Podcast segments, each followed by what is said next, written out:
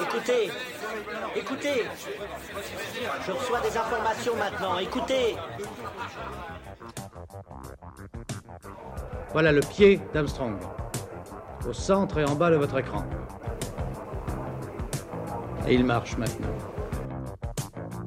Il y aura peut-être des étapes pour aller vers Mars. Euh, il faudra peut-être d'abord apprendre en allant sur un astéroïde. Corben, mon ange, qu'est-ce que tu m'as fait là? Euh, Houston, on a un problème. Tu veux dire qu'on est dans un programme informatique Est-ce vraiment si invraisemblable And you'll see why 1984 won't be like 1984. Bonjour à toutes et à tous, vous écoutez C'est plus que de la SF, le podcast hebdomadaire sur la science-fiction animé par l'œil de Chéri et produit par ActuSF. Cette émission est un contenu sponsorisé par les éditions du Rouergue qui ont souhaité mettre en avant le royaume de Pierre d'Angle, une excellente série de fantasy young adult. Débutée en 2019, cette saga de fantasy a connu un succès critique et aussi public et on a le plaisir d'avoir sa créatrice avec nous aujourd'hui. Pascal Kivigier, bonjour. Bonjour. Alors, vous publiez la saga de fantasy Le Royaume de Pierre d'Angle aux éditions du Rouergue. Vous êtes passé par la philosophie et maintenant euh, vous donnez des cours de peinture mais aussi d'art visuel et vous faites aussi de l'hypnothérapie. Et malgré toutes ces activités euh, très, très prenantes, vous êtes aussi autrice. Vous avez écrit euh, plusieurs romans, mais on est là aujourd'hui pour vous parler du, royaume de Pierre d'Angle, qui est une, grande saga de, fantasy. D'ailleurs, bah, justement, j'aime bien demander aux, aux, auteurs et aux autrices de présenter euh, leur livre. Est-ce que vous pouvez présenter le royaume de Pierre d'Angle? Euh, oui, en fait, euh, je vais essayer de présenter le royaume de Pierre d'Angle sans vendre aucune des nombreuses mèches du, récit. Euh, L'histoire s'ouvre sur le bateau du prince Thibaut qui retourne au royaume de Pierre d'Angle, une petite île dans la mer du Nord, qui est membre des territoires du Nord, donc une alliance de territoires amis. Et au cours de ce voyage, un passager clandestin s'introduit sur le navire et différentes euh, aventures s'en suivent. Mais pendant euh, que le prince Thibaut navigue et passe sa jeunesse à, découvrir les, les, royaumes éloignés, euh, il y a des choses très sombres qui se passent dans son royaume qu'il ne soupçonne pas encore.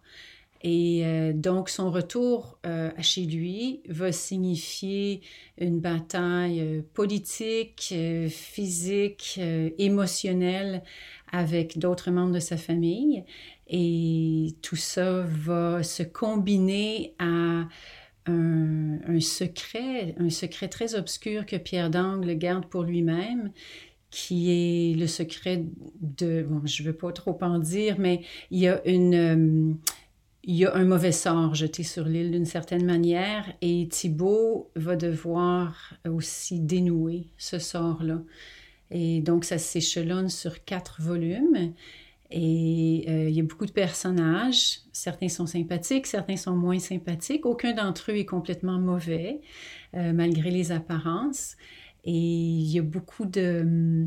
Ils, sont, ils nous ressemblent au fond parce qu'aucun d'entre eux est parfait non plus et leurs relations sont très complexes. Et ce qui se passe dans, cette aventure-là, que je pense c'est très important de le souligner, c'est que chacun des personnages se transforme profondément d'une manière ou d'une autre. Et donc, on apprend à les connaître et à parcourir avec eux une aventure qui n'est pas seulement une aventure extérieure, mais aussi une aventure intérieure. Oui, tout à fait. On, on, on ressent aussi le chemin euh, du héros. Alors, peut-être vous connaissez Joseph, Campbell, Joseph Campbell euh, qui a écrit le héros Mille visages. Oui, donc, euh, absolument. Voilà, J'étais le... une grande fan de Joseph Campbell. voilà, c'est ça. Donc, le, bah, c'est finalement beaucoup de grandes sagas et de grandes fictions hein, se sont inspirées de ce, de ce chemin initiatique. On pense à Star Wars, on pense à Dune. Et évidemment, le royaume de Pierre d'Angle ne coupe pas à la règle. Donc, on voit l'évolution d'un héros et au fur et à mesure de ses aventures, il va se, il va se transformer. Un, une forme de chemin initiatique et finalement c'est le moment où le où le, entre guillemets le prince devient roi au fur et à mesure de euh, de, l'aventure. Euh, comment vous êtes arrivé à la fantaisie puisque on, les auditeurs l'entendent hein, vous êtes euh, vous êtes à la base né dans la belle province du Québec vous êtes après passé par différentes phases. Je l'ai rappelé au, au début, hein, vous avez fait de la philosophie, vous faites de la peinture et de l'art. Comment vous, vous êtes arrivé à écrire de la fantaisie. C'était quoi votre rapport à la fantaisie? Eh bien, mon rapport à la fantaisie, je dois dire qu'il était très ténu. Hein? J'ai écrit avant Pierre Dangue des, romans qui étaient des romans adultes, qui avaient un, aspect onirique, mais pas vraiment magique. Et euh, je sais pas si c'est pas tout à fait. En fait, oui, il y avait un, un, très fort aspect onirique déjà, mais euh, c'est quand je me suis sentie appelée à écrire de la littérature pour un public plus jeune que j'ai senti que le... c'était tout à coup sans limite. Je me suis sentie libérée de, du jugement rationnel qui nous fait écrire des choses plausibles. Et peut-être que, peut-être que très banalement, une chose qui m'a vraiment beaucoup aidée là-dedans, c'est la lecture de Harry Potter. Euh, avant de lire Harry Potter, je lisais seulement des romans pour adultes. Et tout à coup, j'ai été prise par cette histoire-là et j'ai senti ce qui traversait pour moi ce récit-là, c'est le plaisir que l'autrice avait eu à l'écrire. Et j'ai presque senti qu'il y avait une invitation à l'intérieur de ça pour moi. Mais ça s'est actualisé plusieurs années plus tard. Et ça m'a pris complètement par surprise, Pierre d'Ancre, parce que j'étais en plein milieu de la rédaction d'un autre roman, beaucoup plus sérieux, vraiment, avec le thème du coma de, du deuil et tout ça. Et tout à coup, j'ai été victime d'une fièvre qui m'a prise comme ça sans, sans aucune raison euh, explicable. Et au bout d'une semaine, j'ai senti que j'allais guérir de cette fièvre-là seulement si j'écrivais un texte qui, euh, que je connaissais pas encore.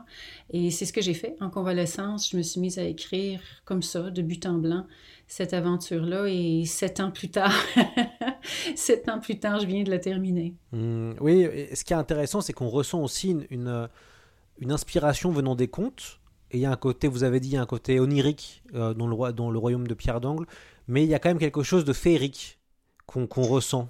C'est très, très, très juste, ça, Lloyd. Euh, parce qu'en fait, euh, quand j'ai senti que je devais écrire ce, ce roman-là, il y a un épisode du roman qui m'est qui m'est qui m'est arrivé avec beaucoup beaucoup beaucoup de détails, beaucoup de sensations, de façon très intense.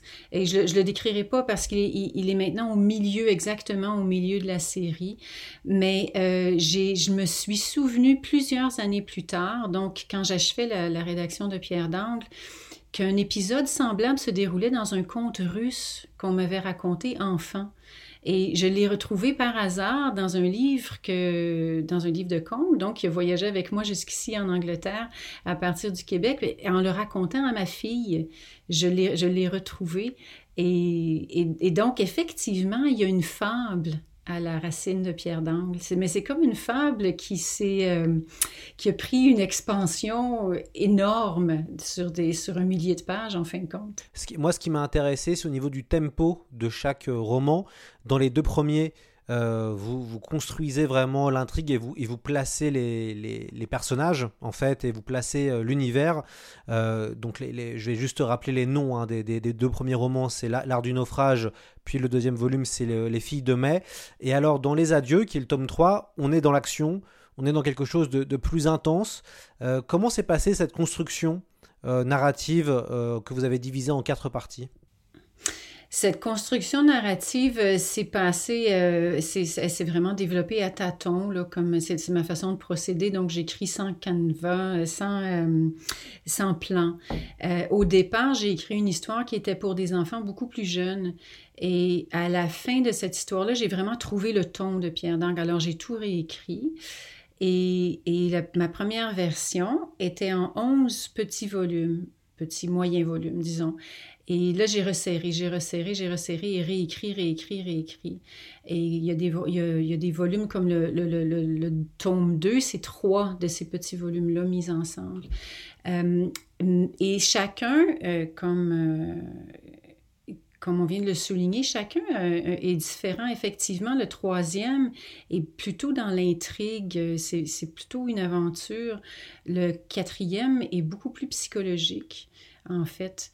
Euh, ils, ont, ils ont tous, euh, et le deuxième est plus politique, ils ont, ils ont, ils ont tous une... Euh, ils, sont cohérents ensemble, c'est la même histoire, c'est les mêmes personnages, mais il y a une, comme une, perspective légèrement différente dans chacun d'entre eux.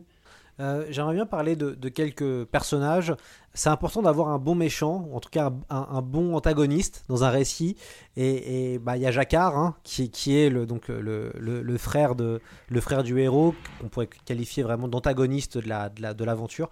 Comment vous l'avez travaillé, ce, ce, personnage de, de Jacquard? Mais ce personnage de Jacquard, je ne peux pas dire euh, complètement, je peux pas révéler complètement comment je l'ai travaillé avant que les lecteurs aient, eu accès au, au, dernier tome.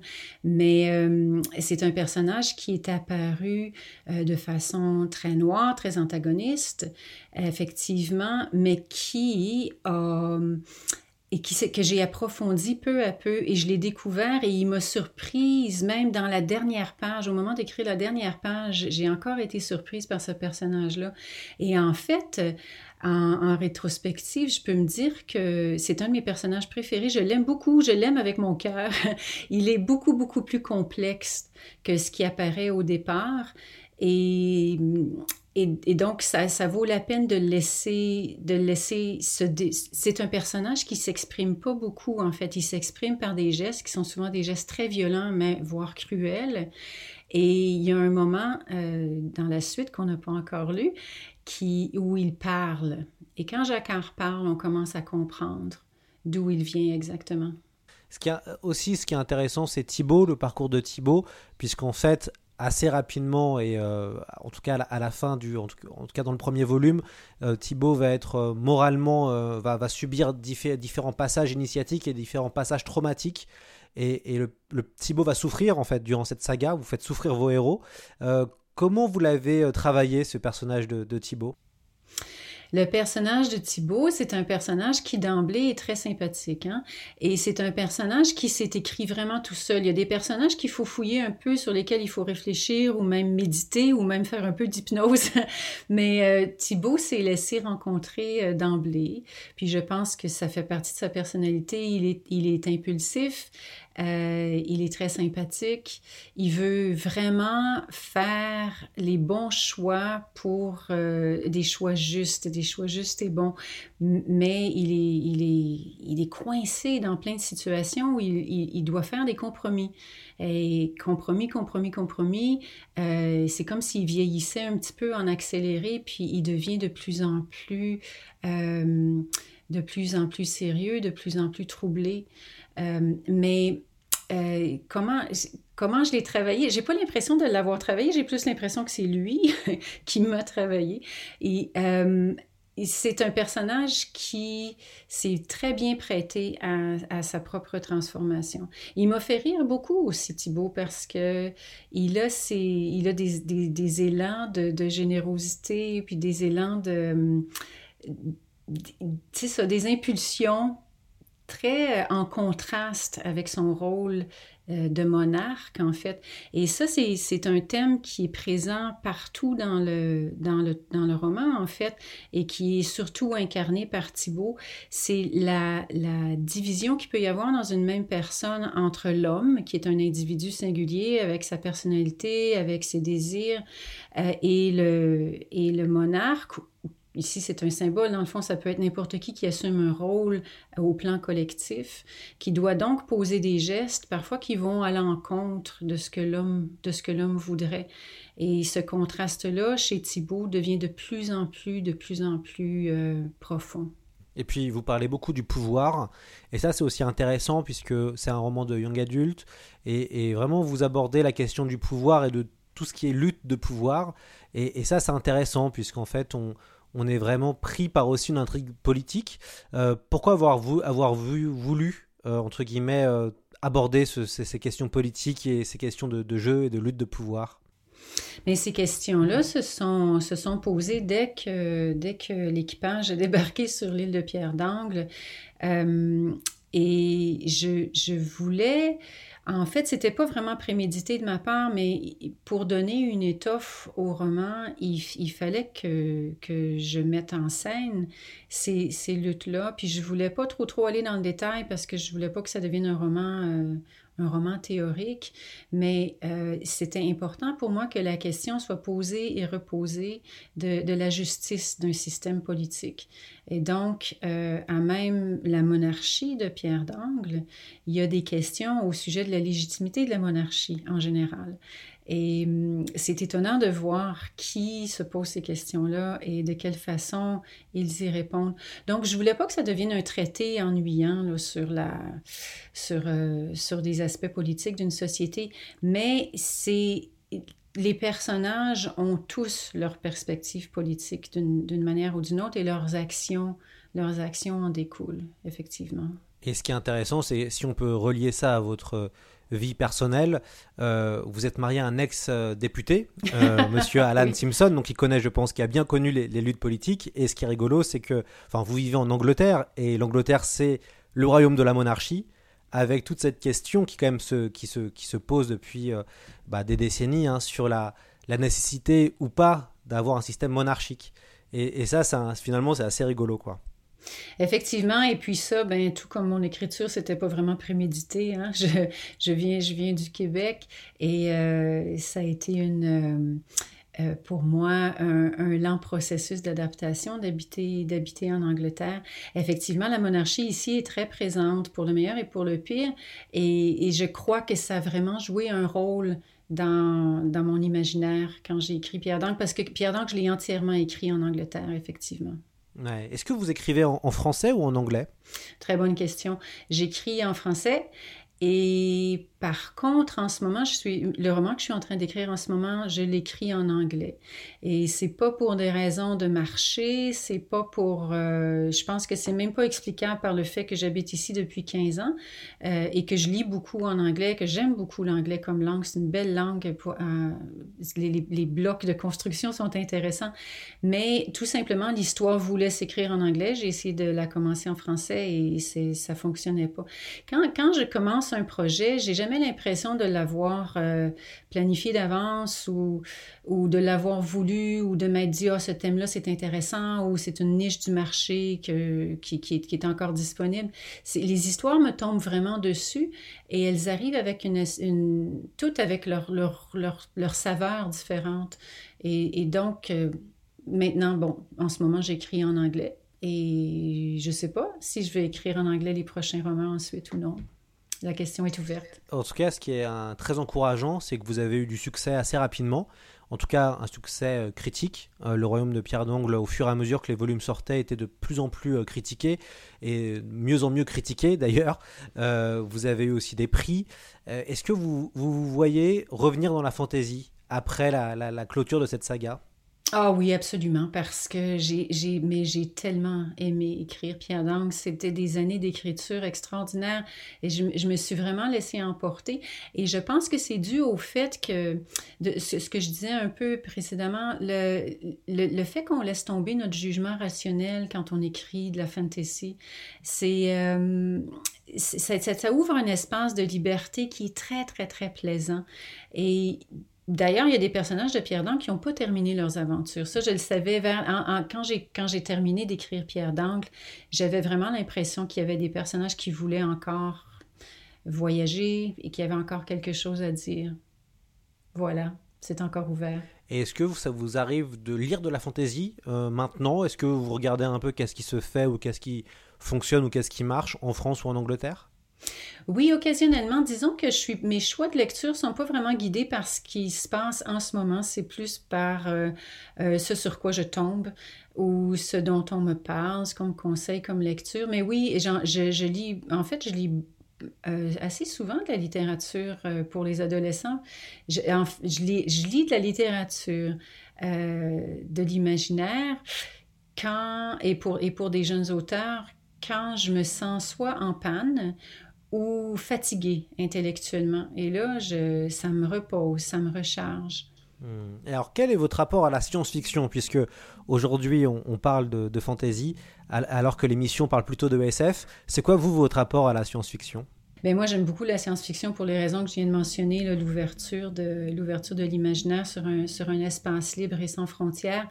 Euh, Pierre Dancre se situe vraiment différemment dans, dans ce, dans ce, dans ce paysage-là parce que Pierre Dancre, c'est un peu un retour euh, vers une ère pré-technologique.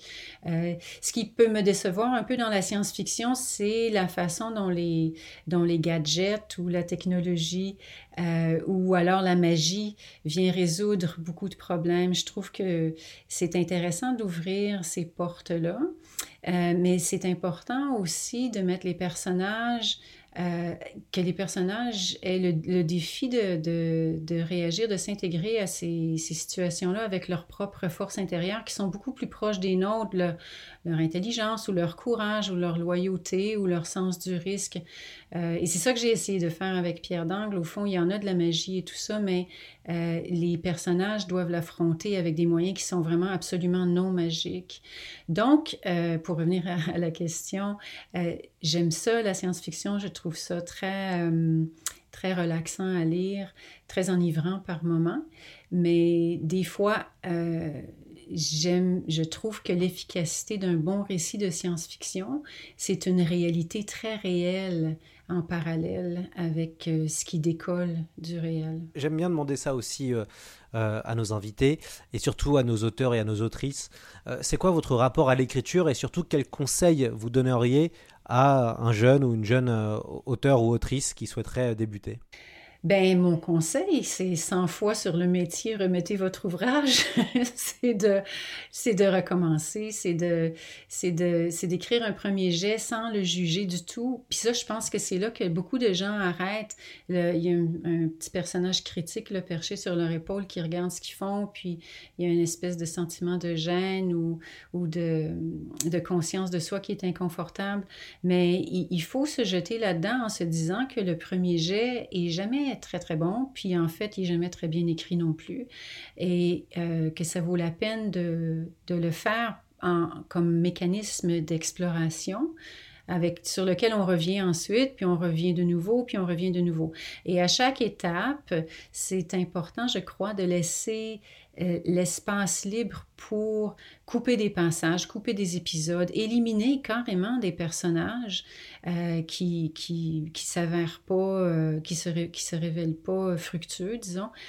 Et puis de recommencer, de resserrer, de laisser dormir le manuscrit, de revenir encore, et dans les dernières étapes de relire là pour le style Vraiment, les dernières étapes, c'est, elles sont pour moi, elles sont quand l'histoire est bien ficelée, disons, et que les personnages existent avec leur, euh, leur profondeur, leur complexité, qui sont déjà bien définis, euh, c'est le style.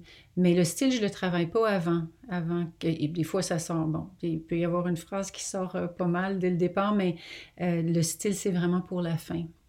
C'est la, la partie la plus facile du travail, en fait, parce que l'histoire est déjà, est déjà toute placée. Et vous aimez bien aussi les courts chapitres. Ça aussi, c'est quelque chose que j'ai remarqué. Est-ce que c'est plutôt propre à vous? Vous aimez bien avoir des chapitres plutôt courts et resserrés Ou c'est pour garder une forme de, rythme ou parce que vous voyez pas forcément, parce qu'en fantasy on aime bien avoir des longs chapitres euh, avec beaucoup de descriptions. Euh, vous, vous n'êtes pas forcément amatrice de, ça? Euh, Disons que le, monde de Pierre Dang, c'est un monde qui appartient à un passé qu'on... C'est, bon, c'est sûr que c'est une île fictive, mais ça appartient à un passé qu'on connaît déjà plus ou moins, bon, par les films et tout ça, par l'histoire. Donc, j'avais pas de ce qu'on appelle world building to do. J'avais pas à, j'avais j'avais pas à expliquer un monde euh, complètement nouveau, ça se passe pas sur une autre planète. Et, donc, les descriptions très, très longues n'étaient pas vraiment nécessaires, à mon, avis. Aussi, euh, en fait, j'ai plusieurs réponses à cette question-là. Les chapitres courts, dans le cas de Pierre d'Angle, ils sont beaucoup dus à ce que j'imaginais être mon lectorat. Euh, donc, des gens qui, euh, qui peut-être ont besoin d'être aidés dans une attention plus soutenue. Donc, pas des, des, des, adultes qui lisent depuis déjà des décennies. Et je pense que ça soutenait bien l'action, que ça, que ça se passe plus rapidement. Mais aussi, l'action de Pierre d'Angle change souvent de lieu. Euh, parce qu'il y, a des choses qui se passent partout sur l'île et je trouvais ça plus simple et plus clair pour la ligne narrative de situer chacun des chapitres, si possible, dans un de ces lieux-là, sans, sans, tout, euh, sans tout mettre ensemble dans un, dans un même chapitre. Et je, dirais une, autre chose à propos des descriptions, c'est que j'ai constaté en moi-même comme lectrice, mais aussi chez mes lecteurs, j'ai fait des petits tests, que quand on n'en dit pas trop, euh, l'imagination du lecteur est stimulée pour euh, remplir les vides, en fait. Et quand je décris des personnages, souvent, je, vais donner deux ou trois caractéristiques physiques des personnages, puis je vais insister sur ces caractéristiques-là, mais j'en donne pas plus. Puis ensuite, ben, je, demande à mes lecteurs comment ils les imaginent, puis c'est incroyable la différence entre... Euh, entre ce que les, les, les, euh, les, personnes ont imaginé. Et toutes, chacune d'entre elles est persuadée que c'est moi qui l'ai décrit de cette façon-là, alors que c'est pas du tout le cas. Ça, c'est hyper... Euh, hyper intéressant. Qu'est-ce qui va se passer? Parce qu'en fait, on a pris un peu d'avance. On a décidé de, sortir ce, euh, cette émission sponsorisée pour le mois de l'imaginaire, donc le mois d'octobre, alors que le volume 4 de, des, Royaumes de Pierre d'Angle arrive en janvier. Euh, est-ce qu'on peut, est-ce qu'on pourrait avoir un peu de teasing sur qu'est-ce qui va se passer euh, sur, euh, dans, dans, l'épisode 4 ou en tout cas voilà qu'est-ce qui va, dites-nous un petit peu qu'est-ce qui va, qu'est-ce qui va se passer. Ben, c'est très, très difficile pour moi de décrire quoi que ce soit qui appartient au tome 4 sans révéler la fin du tome 3. et donc, ce que je peux dire, c'est que il y a beaucoup, beaucoup de redéfinitions de, qui fait quoi et comment et de qui pense quoi et pourquoi. Et donc, c'est le volume, c'est le tome où les la, transformation des personnages se fait en accéléré. Euh, ce que je peux dire aussi, c'est qu'il y a beaucoup de questions qui sont laissées en suspens dans les trois premiers tomes de Pierre d'Angle et je promets que toutes les questions vont trouver leur réponse dans le dernier volume et un dernier volume qui sera plus grand et plus gros, puisque je crois que vous avez dépassé les 600 pages. Oui, il est très gros. Il est presque deux fois plus, deux fois plus gros que, que les premiers.